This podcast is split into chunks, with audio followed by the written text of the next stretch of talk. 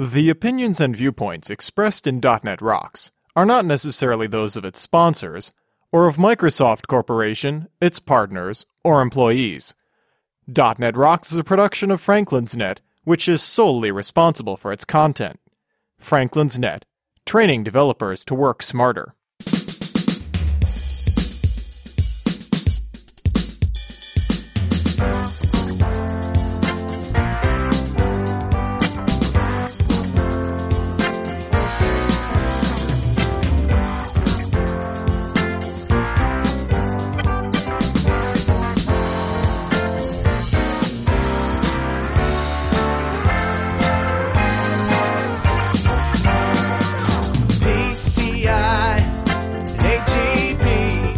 Hey, Rockheads, stop dusting off the old Commodore and listen up. It's time for another stellar episode of .NET Rocks, the internet audio talk show for .NET developers with Carl Franklin and Richard Campbell. This is Lawrence Ryan announcing show number 508 with guest Corey Haines, recorded live Monday, November 23rd, 2009. .NET Rocks is brought to you by Franklin's Net, training developers to work smarter. And now offering SharePoint 2007 video training with Sahil Malik on DVD, DNR TV style. Order your copy now at www.franklins.net. Support is also provided by Telerik, combining the best in Windows forms and ASP.NET controls with first-class customer service. Online at www.telerik.com and by Grape City Data Dynamics, makers of ActiveReports.net, simple, powerful, and cost effective reporting for Windows Forms and ASP.NET web applications. Online at www.datadynamics.com. Support is also provided by Code Magazine, the leading independent magazine for .NET developers. Online at www.code-magazine.com. And now, the man who just got back from the land of crash and burn, Carl Franklin.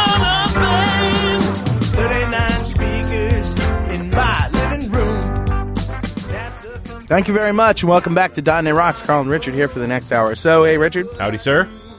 I'm doing okay. I'm uh, getting my Better Know Framework class here ready for you. Awesome. So, uh, why don't we just get into it? All right. Boy, that music is the weirdest thing that ever came out of my brain. Yeah, I it's just, one of the strange ones. yeah, I don't know. I, I don't know. Anyway, I might I might want to do something else pretty soon. Okay. Or maybe maybe expand it. Maybe I'll make a CD. There you go. Sounds of .NET Rocks. There you go. I'll be a rock star. Yeah, maybe you could do a .NET 4.0 version of Better Know Framework. Yeah, well, that's what I'm doing, actually. So, speaking of .NET 4.0, uh, let's talk today about system.threading.tasks Ah, dot task of t result, which represents an asynchronous operation that can return a value. we're hanging out in the parallel task library these days. I've noticed. Yeah, the parallel everything. Yeah, yeah. So the the type that you send in is the type that it returns. So this is a an asynchronous thing that passes you this type. So, you know, if you're using the asynchronous model and you have a um, uh, that the the delegate that happens at the end where you get an a, I, I asynchronous result back, Right. and you have to look at the object that was passed in, uh, the state object, and then do casting and all that kind of stuff. Well, this is this is great because you don't have to do that. So here's the remarks. I'll read the remarks to you, like I like to do. Task of task result instances or task of T result instances may be created in a variety of ways. The most common approach is by using the factory property to retrieve a task factory of T result that can be used to create tasks for several purposes. So that's pretty cool. It can also provide constructors that initialize the task but that do not schedule it for execution. For performance reasons, the start new method should be the preferred mechanism for creating and scheduling computational tasks. But for scenarios where creation and scheduling must be separated, the constructors may be used in the task's start method, may then be used to schedule the task for execution at a later time. Parallel Task Library, of course, it was part of the Parallel extensions and is now moved into .NET 4.0. So Awesome. there you go. All right. Stay tuned for more info on that. Richard, who's yakking at us? I got an email, and it is about coders for charities. Oh, cool. And it starts out Dear Carl and Richard and Carl. Good answer. I just spent a great weekend at the first of what I hope to be many St. Louis Coders for Charities weekend. The C4C website is www.c4c-stl.org, like St. Louis. And he also put up a blog post about it, which would be the easier place to go if you want to read more about this. It's at shrinkster.com slash 1BQR, 1 Bravo Quebec Romeo. Hmm, Over 60 people gave up most of their weekend to create or revamp websites, applications, and networks for nine local charities. And that's in St. Louis. A local university allowed us to use their classrooms and computers. Software, and I think your Telerik buddies donated some Sitefinity licenses, and hosting were provided free for some of the groups. Nice. The volunteer groups provided quality software that the charities just wouldn't been able to afford otherwise, and the charity representatives were just thrilled at what we were able to accomplish in just two plus days. They were excited that we were able to help them more easily and effectively help others. The St. Louis event was based on the Kansas City effort at codersforcharities.org, and it looks like GiveCamp at givecamp.org has organized events in several cities. Thank you guys for all you do in the .NET community, Brian Schroer. You're welcome. And Brian, I'm going to send you a .NET Rocks mug, and we like the idea of coders for charities as well, and Definitely. we're going to be getting more involved with give camps and the like. So you'll hear more about this in the future. In fact, we did a show a while back, if you recall, Carl. I think it was 484. That, yeah, uh, uh, that was the um, the website that helps you uh, get uh, give to charities specifically, yeah, exactly. ar- around specific things. projects. So uh, Hope Mongers was the show. Hope mongers. Yeah, Hope Mongers. Good name, Hope Mongers. Yeah. But yes, that was uh, so. Certainly, it's always been something on our radar, Mm-hmm. and uh, we're going to do more of the same. By all means, uh, if you send us an email, we're going to send you a mug or some other goodie. So send us an email, .netrocks at franklins.net. And with that, let's introduce Corey Haines. Corey's been on our show once before. We were out in Sandusky, Ohio, in a blizzard. I remember it was uh, it was a cold day, and we were inside at uh, at uh, Code Mash.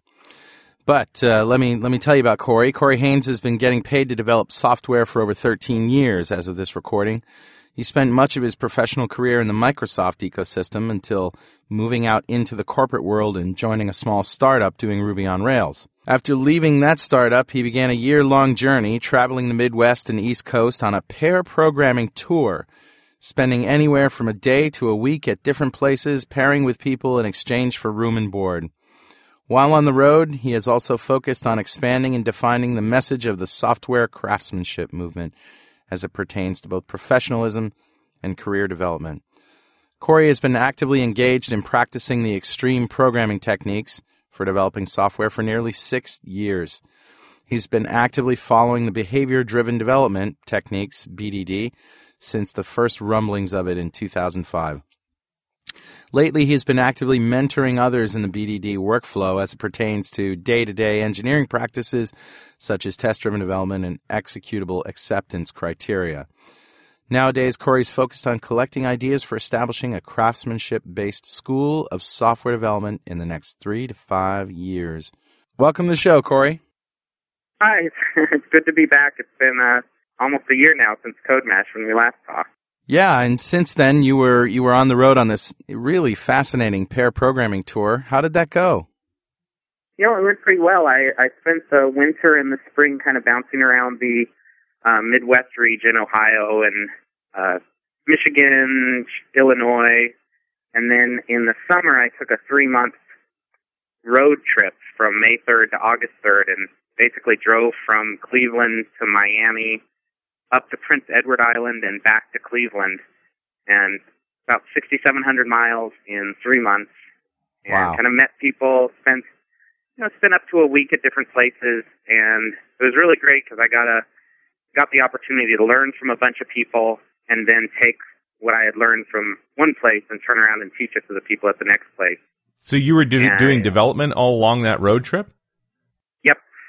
So I'd drop in, and anywhere from a day to a week, I would just I would come in and pretty much just start pairing with whoever was there, and uh, yeah, so it was it was pretty exciting. I got to see a lot of interesting projects, Got to learn a lot of really cool techniques from people, and you know, there would be places where I'd spend a week, you know, teaching people kind of how to do test-driven development, or at least giving them an introduction. You can't really teach it Yeah. uh, that well over that short a time, but giving an introduction and kind of jump starting their um, their practices. And there were other places where I just went in and coded with them, you know, and just had a good time.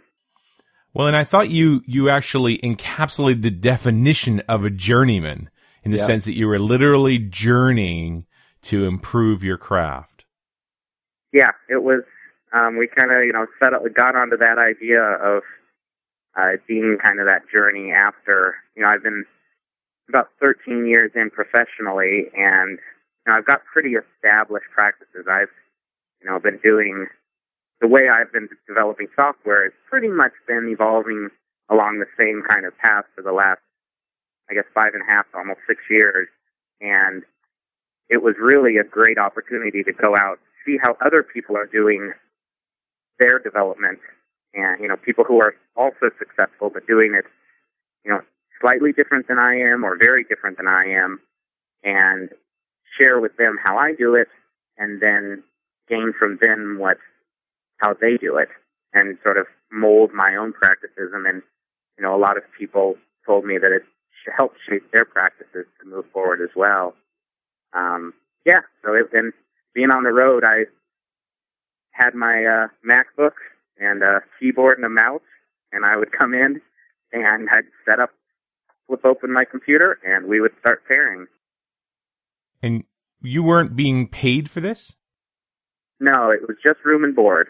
Okay. So they'd they'd put me up on you know give me usually almost always I stayed with the person or with um, somebody at the company and ate with their families.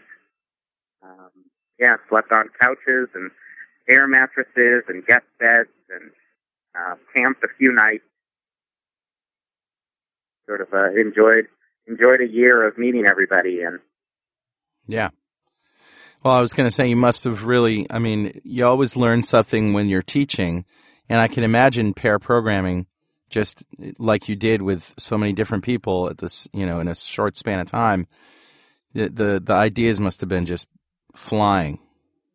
Oh yeah, and I I did a, a pretty consistent video series where I would interview the people that hosted me, and so they're short, usually between you know 10 minutes and well, sometimes they got up to be 40, 50 minutes long, but really letting the people around um, talk about their ideas, talk about some of the things they wanted to get out there into the public.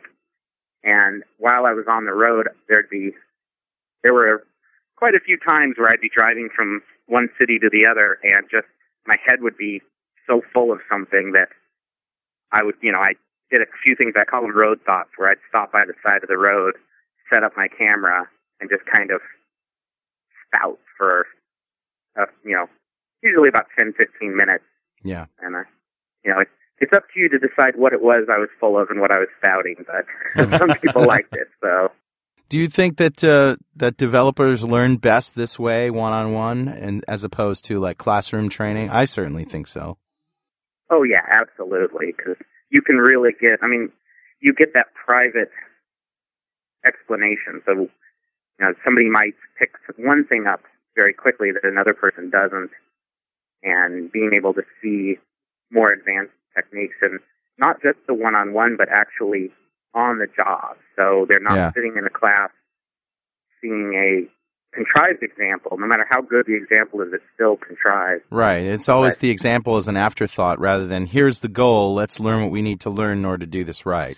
Although, Yeah. I guess it depends on what you're trying to learn. Any, you know, app specific goal doesn't generalize a problem.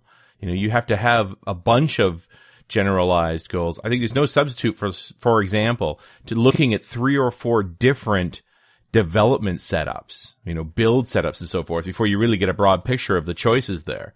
Any given project, you're only going to learn one. Absolutely. If you're looking at some, if you're learning to look something at or learn something very specific, like a how do I do this task? How do I set up this server? Or how do I um, calculate this method or how do I calculate this number or something, then you can explain it to somebody. But something like, say, test driven development, which is not, it's hard to describe it and it takes, Yeah. it takes a long time and a lot of going down some dark alleyways before you really get an understanding of it and techniques to do it. If you have somebody sitting there showing you on your project, because we always worked on their project, um, it jumpstarts it. So it is, I agree that if there is something specific that you're looking to learn, then you can learn it from books or learn it from a class or learn it from looking at a couple objective examples, but more the idea of software development, um, not as just memorizing things, but as a process and as a, uh, you know, learning abstractions and, and learning techniques for developing software. Those, those are things that doing give you, give you much more uh, benefit than just listening or, you know, small contrived practices. and it, it's it's a practice, right? I mean, that's the thing you have to learn by practice is this set of practices that actually work to make TDD function. yeah, you you really do need to do it over and over. I've you know there's something there's a, a kind of a thing that we say that you know you start doing TDD and after about six months you get it, and then after another year you realize that you didn't get it, but then you get it, and then another year goes by and then you finally get it, and then another year and another year, and you just it keeps expanding on it, and it's you just have to keep doing it over and over and going down a couple dark alleys, making some mistakes, over mocking, under mocking, you know, writing bad tests, writing fragile tests. Sounds like learning an instrument. Yeah, exactly. It's it's uh it takes about about as much practice and as much patience as learning an instrument. Well, and like I said, it's just simply practice. I'm just trying to be tolerant of the fact that I, different people learn different ways as well. I got I got to think that you encountered folks that picked this up the first day and others that just didn't get it. Yeah, but there's certain things that pretty much everybody has to has to practice. I mean, to to to get good at, it just takes time. It may you may understand some of the basic concepts more quickly than others, but uh, the things that I tend to focus on teaching, like test-driven development, pair programming, and emergent design, and some of these techniques, you can't really get it without seeing a bunch of examples, and lots of examples, and hard hard won examples on your own designs, and it's just a matter of putting in the time. Well, especially when we're talking about the the ideas around uh, TDD, the real benefit comes towards the end of the project anyway. As you need to start, as requirements shift on you, you need to start making changes or major refactorings. I mean, doesn't that actually the point where TDD shines? It, it really is because it it's really a design mechanism, Right. and it helps you notice where you have too much coupling. It helps you notice where um, things might be a little bit confusing, where you've got you know you're violating maybe single responsibility, and you know that further down the line that's going to come back and bite you. And if you write your test first and write your specs first, you can listen to what they're trying to tell you about your design. So if you find that you, the setup is complicated and it takes a lot of, you know, setting up mocks or it takes a lot of building this object and that object to get yourself into the state where you can write a spec, that's telling you something about your design. And it's time not to go back and figure out how to fix the test, but to go in and look at your design and say, wow, I have seven collaborators that I have to set up before I can write this test. That tells me something that perhaps my class is doing too much or perhaps Right. it's talking to too many people. You know, a common thing is having a mock return another mock. And I'll make the disclaimer that I'm going to use the term mock knowing full well that not everything I say is mock. There's also stubs and fakes and all of that, but it's just mm-hmm. easier to use one term. Okay. That if you have mocks returning mocks, you've generally got a law of demeter violation. And so that tells you right there, boom, there's something I need to look at. And most always it's worth figuring out how to get past that. You're missing an abstraction probably when you have law of meter violation. So you have this sort of test resistant design. It's an interesting thought that this also very much validates the design you're using on your app, that it's easy to test. Mm-hmm. We, we, we like to say that if a, if it's hard to test, then it's a bad design. Interesting. Yeah. And I've, I've found that over the last however long to be always true. If you write something that is easily testable, then it will come back to benefit you later. But bad in what in and- respect? I mean, I'm not disagreeing with you here, Corey. I'm just thinking, like, Uh-huh. what makes it bad at that point? Is it hard to maintain? Like, what is it? it's generally it's hard to maintain and that's usually because you have like an object doing too much Right. or you have an object graph that is really complicated or you have an object over over you know on the left that is reaching through a couple objects to get to another thing and when it comes time to refactor that or, add, or not even refactoring but it's time to add a feature you've got to look at that and pry things apart. And if you don't have the test, for one thing, it's harder to pry them apart. Now it works. That's the testing idea. If you have very highly decoupled design, then pulling things out and replacing them with other uh, functionality is generally pretty trivial. And it, you know, it, it goes along with the idea that if you use the, if you abide pretty closely by the solid principle, then your designs become very malleable and you can, you can reach into them and move this object over there and this one over there. And there's a, a really good, I won't go into the story, but um, there's a really good article online that was written in the late 90s about um, object-oriented designs and um, from a, and they used this uh, Star Trek three or four, I think, as an example of why we're doing hello wrong.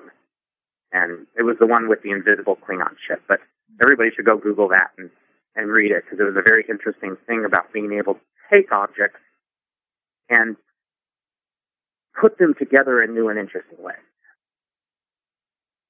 The invisible Klingon ship. Yeah, I forget which Star Trek it was. I think it was four or three or one of those. okay. This portion of .NET Rocks is brought to you by our good friends at Telerik, who bring you the Rad Control Suite for Silverlight. Are you already playing with Silverlight 3? Then you might have started using .NET RIA services, rich Internet Application Services, which make data operations a whole lot easier, especially for line of business applications. So check it out. Our friends at Telerik are again ahead in the game, tapping on the new benefits of Silverlight 3.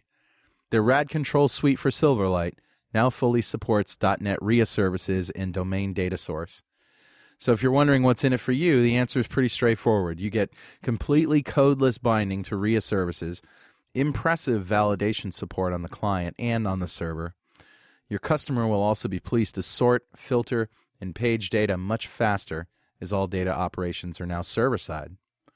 Besides, the suite also offers out of browser support. And as you might already have heard, the first commercial 3D chart. Check out the Telerik Silverlight suite at telerik.com slash silverlight. Don't forget to say thanks for supporting .NET Rocks. Hey, Corey, tell us about this school that you're thinking of uh, opening here that you want to open. You're gathering ideas for, I guess is your words. over the last year, I've, you know, as I've been talking to people and, you know, I've had the opportunity to work with people who are just starting in programming and working with people who have been, you know, developing software longer than I've been alive. And one of the things I've noticed is that we tend to train our train developers into our industry poorly. In that there's a couple different paths. Either people learn it on their own, then get shoved into the industry somehow, usually through a corporate job, and because they've been hacking away for 10 years or so as a teenager, they're put into these positions of responsibility without actually knowing how to develop large scale software. And the other possibility is they come in, they take a CS degree, learn computer science. You know, they might take a language theory class. And if you only know one language, taking a language theory class doesn't really offer you that much, especially from the perspective of developing software for clients. And it's great if you want to be a computer scientist and go into compiler theory and all of that. But developing software for clients is rarely the time when you have to go and write a compiler or write a new language or something. So the idea is goes along with um, a lot of the companies that are associating themselves with the software craftsmanship movement, which is really focused on apprenticeship and how do you learn effectively and how, more importantly than how do you learn effectively, how do you mentor effectively and how do you slowly bring people in with a hands-on training mechanism.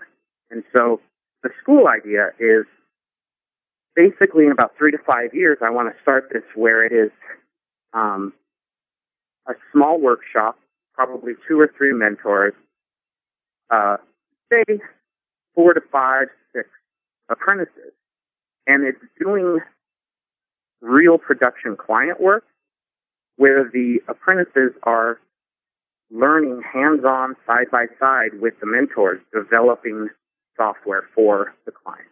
And it's kind of patterned a little bit after like dental schools and you know hairstyling schools where you would go and you you pay a little bit less and the person would clean a couple of your teeth and they'd call a per- call the mentor over and the teacher and the teacher would look and you know did you clean the tooth okay? And then the person would clean it again. And so the idea is that we would use real client work to teach people what it means to develop software for clients and actually build systems of, that are high quality. Right. And so it would be uh, right now the idea is about a two year program. And so it wouldn't be training them to hire them back, but it would be training them so that when they come out of this school, they they have a foundation of solid practices. And then other companies, small consulting shops most likely, would be able to hire them knowing that they have a just that foundation of solid practices that they can then use and build on to turn these people into sort of their learn their way. Um, so that's kind of the idea. I'm going. My goal is like kind of three to five years to set it up with a, with a couple people. Um, I'm spending the next the time up until then, you know, talking to people. You know, I get the opportunity to travel around to a lot of conferences, to a lot of different places, and um, I'm, you know, basically talking to everybody I can about it so that I can get their ideas. You know, what am I don't want it to be just my ideas come out and this is how I think a school should be, but instead have it. You know, there's a, there's a whole community out there of people who have really good ideas about what it would take to train people um, in there, and I'm partnering. Well, partnering is a, a very is not really the word, but more kind of loosely associating with a few companies that have more formalized apprenticeship programs um, and have been really focused on uh, apprenticeship for a while now. There's a a guy named Dave Hoover who just published a book on apprenticeship. Um, by I think O'Reilly published it, and uh, so he has a company, and so I'm doing my best to collect, you know, his opinion. Pretty much anybody who will talk to me hears about my school idea, and um, and then I hit them up for their ideas. You know, what would what would you expect a school like this to Right. talk about? in, instead of doing classwork here and they've passed all of their classes, they come out of the school with a number of projects they participated in. Yeah. They they built Yeah. apps. Yeah, that's great. That's uh, uh geez, I keep coming back to music, but it sounds like my experiences at Berklee, at Berklee School of Music. You have some classroom things where you're doing theory, but you know the you're, you're really getting into labs where you're working with, um, you know, combos, combo groups, and working things out with people. There's a, there'll be a lot of like you know if we happen to be with somebody and notice that they're having trouble understanding, we'll say what a hash table is. Well, we can sit down and talk to them and explain really the focused information that they need. There will be gaps in their knowledge if you equate it to a standard CS degree, but there'll be very few gaps in their knowledge when you bring when you associate or relate it to developing software for clients. Um, and I'm gonna, I really want to have a strong sense of uh, appreciation of history. So there'll be, there actually will be small curriculums about um, the history of software development. So people will be coming out of the school knowing where all of these ideas came from.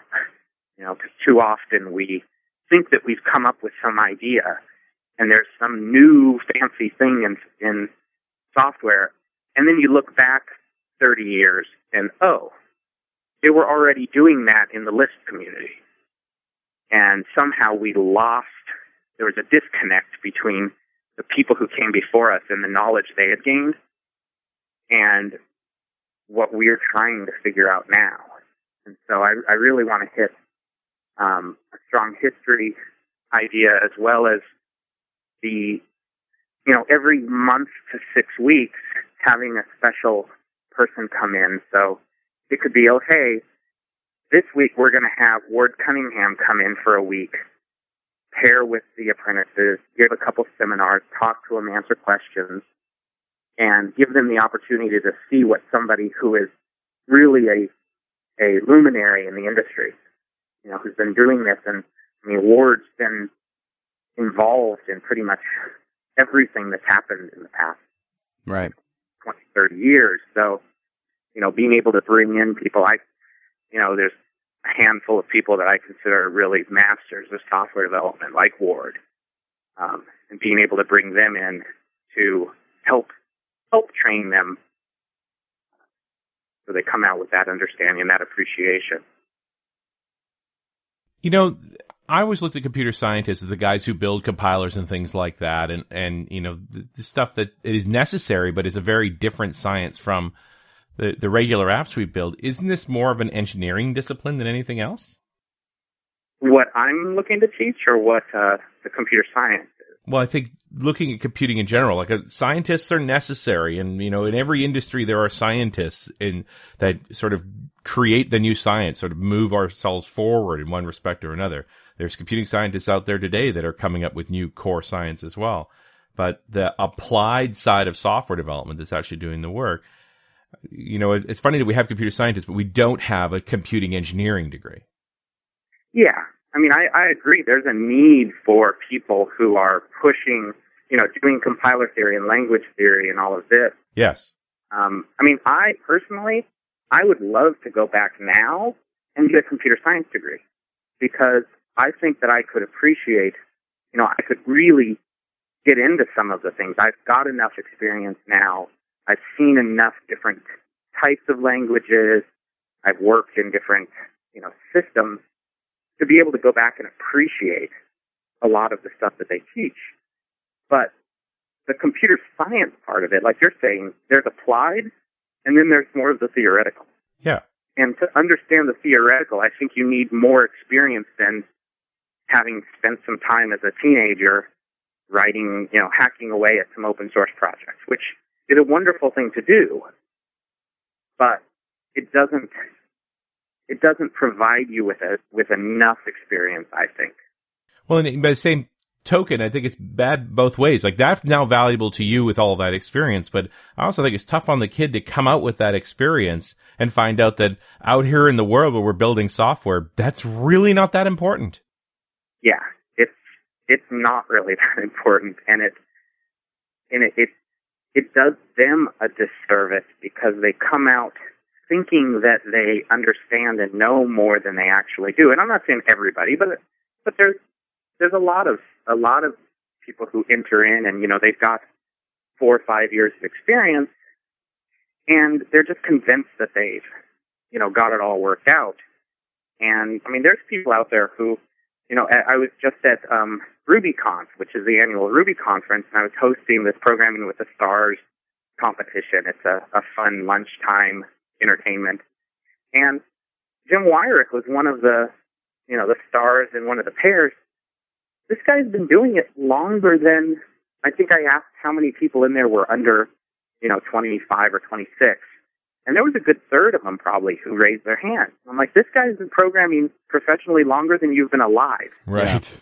And you, you, you know, I mean, I, I've spent, um, you know, a reasonable amount of time with Uncle Bob, and you know, he's been doing it professionally for 40 years. That's longer than I've been alive. right. And there's a tremendous amount of experience, you know, and these guys are still actively, you know, I when I'm with Uncle Bob, anytime there's like a half an hour, 45 minutes, his laptop flips open and he starts coding. And it's it's it's he's every day writing code and trying out new things and learning new things, and it's it's amazing his understanding of just that basic abstraction that you know sometimes I see, sometimes I don't. There's a there's an old proverb, and I don't know where it started, but it's something like, "He who knows not and knows not that he knows not is a fool. Avoid him. He who mm-hmm. knows not and knows that he knows not is a student. Teach him. He who knows and knows not that he knows is asleep. Wake him. He who knows and knows that he knows is a wise man. Follow him." That's probably a pretty good pretty good thing to live by. But I, I just tend to think that, um, you know, people who profess to, you know, be experts and usually who talk the loudest are the are the ones you have to be wary of the most. You do have to Not be wary of them. It's a gross all of them. exaggerate. It's a gross, you know, generalization, but I've found it to be true so many times. It is true, and that's why a lot of it is, you know, the proof's in the pudding. Right. if you if you aren't so here's an example. I'm you know i consider myself a reasonably experienced developer. I'm not you know super developer. I'm not the greatest developer that was ever out there. I've got you know a bit of experience. I've written some reasonable systems in my lifetime. But i meet people who just blow me away. They've got you know so much more experience and they see things that i don't see them um, and it, it's it's a really it's a really great thing. And knowing that, um, oh, I know what I was going to say was that I've you know I've spent the past year traveling around doing you know a, a day to a week both training with people and training people, and I said through the whole way that you know it's it's all fine and dandy to do this, but if you don't periodically just buckle down and deliver software, then you don't deserve credibility. So, for example, I, you know, if I kept doing this for years and years and years and never actually elevated anything to production, then, you know, it, it starts to become suspect. Yeah. There's different ways to elevate into production. I know people who are publishing, you know, really significant kind of computer sciencey things which you know is on a different level. I don't do that sort of thing, but you know, so I always vowed that you know at least like once a year I'd spend a while actually building something, putting it into production. You know, making sure that I don't lose those chops. Yeah. You know, that's an important thing when you look at the people who are loudmouths, and I'm a tremendous loudmouth. Oh, come on. No, you're not a loudmouth. You're about as humble as they get, Corey. Come on. Well, well, I'm loud, and uh, Loudly humble. well. Hey, I just want to give a shout out real quick to our friends at Data Dynamics who uh, make ActiveReports.net, among other really awesome things. ActiveReports.net is great because uh, it allows you to just build your reports with an easy editor, embed them right in your application, provide PDF and HTML output, give your end users a report editor, royalty free, of course, a great access report upsizing wizard, and all this for a price that isn't going to break the bank. ActiveReports.net from Data Dynamics. Go check it out now at datadynamics.com. I do feel the risk that you have because be moving from project to project like you've done, you know, you, you only spend a day or as much as a week with a project. It's almost like you get up to speed and then you go. You never are at the end of it. You actually never actually ship. Yeah, not at all. It's very much going in and you know improving the improving the product somehow in some way, either through you know teaching the people how to do BDD effectively, or just going in there and refactoring code, or just writing you know a new feature. But yeah, there's no you don't have time to actually take something from start to finish. Right. But you get this So- burst of value. It's the old Pareto's law thing that you get this 80% value for 20% effort stuff because you've only got that short amount of time. So you, you catch a nugget and, and drop it out in a very valuable in that brief amount of time. But I'd say that, you know, the guys I know that really ship software, and honestly, I've not shipped software long enough now that I feel like I'm qualified to ship software anymore. They're the guys who mm-hmm. focus on the 20%. That hard Yeah. effort to finish the last bit. That's the hard part of software development. Yeah, absolutely. And it's uh you know, but I I mean I do. I go in and generally because I'm only there for a few days, people would you know, they would take a certain problem or they want to, you know, show us how to do, you know, I had one guy who I was there for a week and we spent the whole week basically just doing sort of the BDD workflow that I use, which is kind of from Cucumber to RSpec to uh, Ruby. And we spent a few days doing that and just kind of fiddling around on the app he was working on. And then we took a day, the last day I was there, and just cranked out this app. I mean, it was a it was a small application, but we just cranked it out in a day using the whole practice. And he was just, I mean, he he was astounded because he didn't believe that you could actually be productive doing the full BDD workflow because, you know, oh, well, you've got to write Cucumber and you've got to write RSpec and, you know, go all the way through. But we got the thing done in a day. But it took a couple of days of prep to get to that point. Well, it took a couple of days of practicing the workflow. Right. We didn't we didn't have any of the code for this app written before, but practicing the workflow of how do you go from, you know, a a high level uh, scenario down to a low level isolation test into your production code. Um, but that, you know, even that, it was a small app. yeah. So it's not, um, you know, it, it it delivers a little bit, but it gave that, like you said, that very very directed value, which was you wanted to learn, you know, get a basis for doing the BDD workflow, Yeah. and that, you know, that was good. So, you know, now I'm actually spending a couple months uh, contracting, building, you know, actually building an app, building applications to elevate and stuff to um, get back in, and it's it's kind of a breath of fresh air to be cranking out story cards and you know seeing them move to finished and elevated to production, and that's a lot of fun.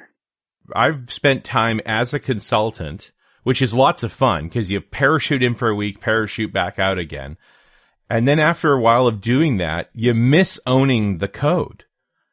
Yeah, Like you get that craving to, I want to own something again. And, uh, it's, a, and then you you, you get back into owning a project and delivering on it and making new versions and that plan of this won't go in this version, it'll go in the next one. It'll be having a picture of, you know, the next three versions of an app. I love that. It's I- exciting, but it's a different relationship to the app entirely. I always have to have a code project going. Otherwise, you know, I, I really do. And just for me, always got something Yeah. on the burner. Something just beyond Yeah. what I'm capable of, too. yeah. I it's funny because I I have a tremendous amount of open source commits, but very few of them actually have my name on them. So I'm always kind of working on something, you know, with a, you know, adding to a project I contribute uh, here and there to RSpec and to Cucumber and to a couple other things. And it's funny because a lot of times I'll be pairing on it with somebody else who is a uh, actually contributes much more than I do. So we just push it in under their name. It's kind of fun. Um, but yeah, I always have some little some little project that I'm working on. Um, you know, usually on my computer somewhere, and I do a lot of I do a lot of deleting of code. So I'll write something and you know get write a little application of some sort and just delete it just for the practice of of writing the app. So, so Corey, I notice you're doing these Katacasts now. What is that all about? Um, the Cast came about. Um, uh, Dave Thomas of the Pragmatic Programmers uh, brought up a, a while ago this idea of code katas, which were at the time little problems to solve to sort of practice your mind, practice your coding, um, practice your problem solving. And over the years, we kind of have kind of evolved into the idea of solutions to practice. So here's a, you know, changing, uh, one of my favorites is changing integers into their uh, LED equivalent. So like an old calculator with the eight bars. And it's a, it's a set of movements almost where you are practicing the solution, practicing the code necessary to do this over and over and over again until you're not even thinking about it. And we would we we started doing this a while ago, learning, you know, getting it so that if you you know, it's sort of like doing scales on a on a guitar or on a, a piano or something. And last year, I think it was, uh, Micah Martin, who is I don't know multi black belt in in some martial art. I don't know exactly which one, but he brought out the idea that in the martial arts, katas are not just about the motion and they're not just about memorizing these motions, but they're about performance as well and about getting feedback from people and showing others that you've memorized these motions because they can then give you, they can both give you feedback as well as learn from some of the subtleties that you have. And so what we did was we started recording these, recording the practices. Roy Osherove, I hope I'm pronouncing his name right, Mhm. also has one that he pushes out a lot, which is a string calculator, and he gets people to practice it. Um, and so we started screencasting these, and we set up a series called Cast, and we're me and a guy named Enrique Comba. He works at a company called Eden Development in the UK, and we're starting to record these every week. We're putting one out. We set it to classical music. Hmm. So there's no actual commentary to it. It's just watching the code come out and the, the solution take shape. Hmm. And it's a lot of fun. And the interesting thing is that it, it almost feels like an art form when you're watching it because it's, it's got this nice music. You're watching code go through one of my friends who was watching one of them, and he and I have very similar styles, and he was saying that that he, you know, he was watching how I was solving the problem, and you know, everything was seemed normal, and then there was this point that was just jarring to him because it was completely different than what he was expecting. But he said it was it was great to just have that silence, well, not the silence, but the music going on, and wondering why did you do it that way and it made him start to think about different ways that he might solve it. And so we've, and because they're not really problems to solve, it's not about the solving of the problem, but about the practicing of the solution and the techniques in there and getting the, you know, the TDD flow of write an example, write the code, write an example, write the code. It's, it really brings you into that. And we've had people say that um, they're great to watch for just learning new tricks, learning new techniques, seeing, you know, everybody reads about TDD or hears about TDD, but there's ones up there that are very interesting to watch what a real world TDD looks like. And just this week, so at the time of the recording, this week, uh, Uncle Bob put one up, his uh, prime factors kata he put up. So we're we're going to have guests performers as well be doing screencasts too. So that's that seems to be catching on. We've got a lot of people uh, watching them, and uh, commenting on them. So that's pretty exciting. Nice music too. 1812 Overture was your first one. Yeah. LCD to. yeah, the 1812 Overture is fun, and it's nice to see like the music rises yeah. and there's certain things in the code, and you can kind of it. It, it really does have a Yeah. nice uh, link between the two. It really is very cool. And and and some, you know, from from way off on the right side of the brain too. I love it. You know, Yeah, that's just very cool. Very very cool. But it, it is interesting to not have commentary around it. Like, but there is the abstract of what this kata is going to be about, right? So Oh, people yeah. aren't they don't have to figure out what the app does while they're watching it. And they're simple. Like this, the first one uh, you posted was, I think it was the first one was uh, converting a number to its LCD equivalent. Yeah. So th- they're very small, very small solutions, so that you can. It's with a very. The next one that I posted was um, a code breaker marking algorithm. So kind of like that mastermind game where you have a couple colors and somebody guesses a color and how many are in the right position and how many are just the same color. It's a fair. It, they're small things that people can understand, so you don't have to have a lot of commentary about where you're going. And another thing that I, for a lot of the katas, what we do is we create um, uh, Git repositories and we host them on GitHub.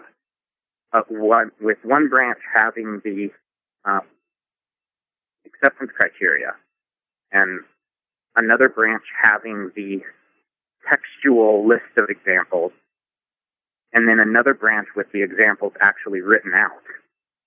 And so you can choose to uh, bring down this Git repository and start with actual implemented examples and start running those and getting those passing. Or you can start with the names.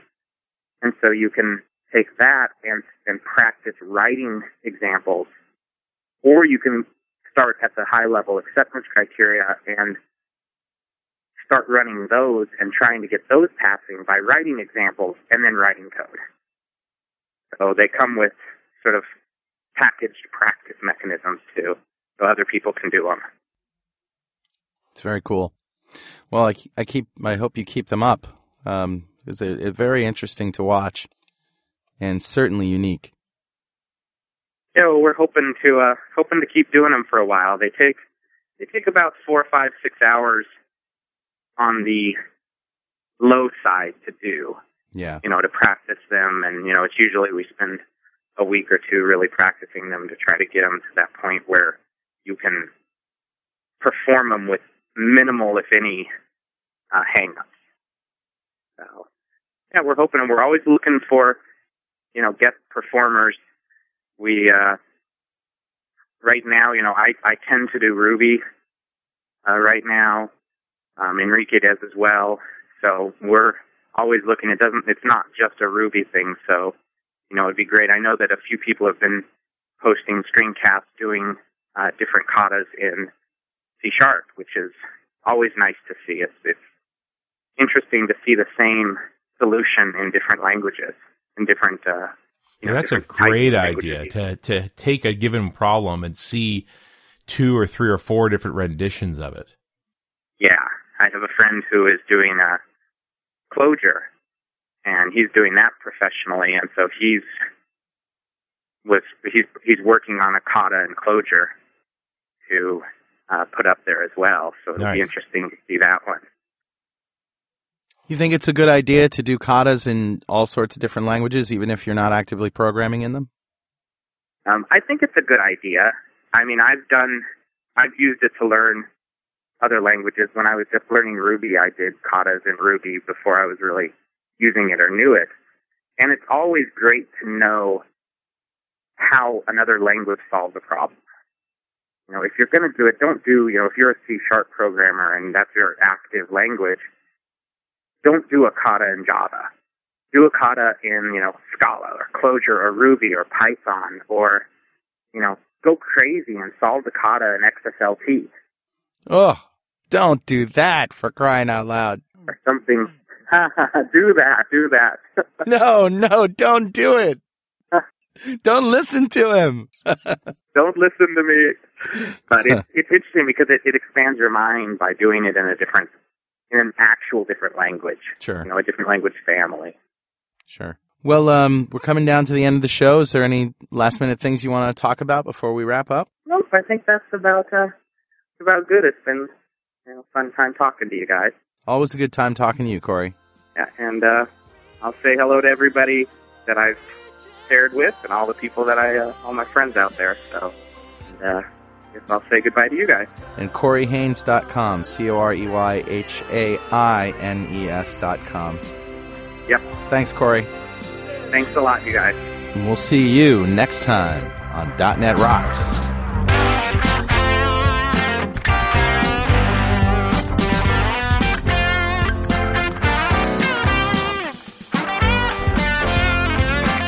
.NET Rocks is recorded and produced by Pwop Productions, providing professional audio, audio mastering, video, post-production, and podcasting services.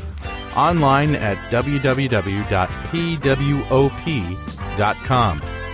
.NET Rocks is a production of Franklin's Net, training developers to work smarter and offering custom on-site classes in Microsoft development technology with expert developers online at www.franklins.net.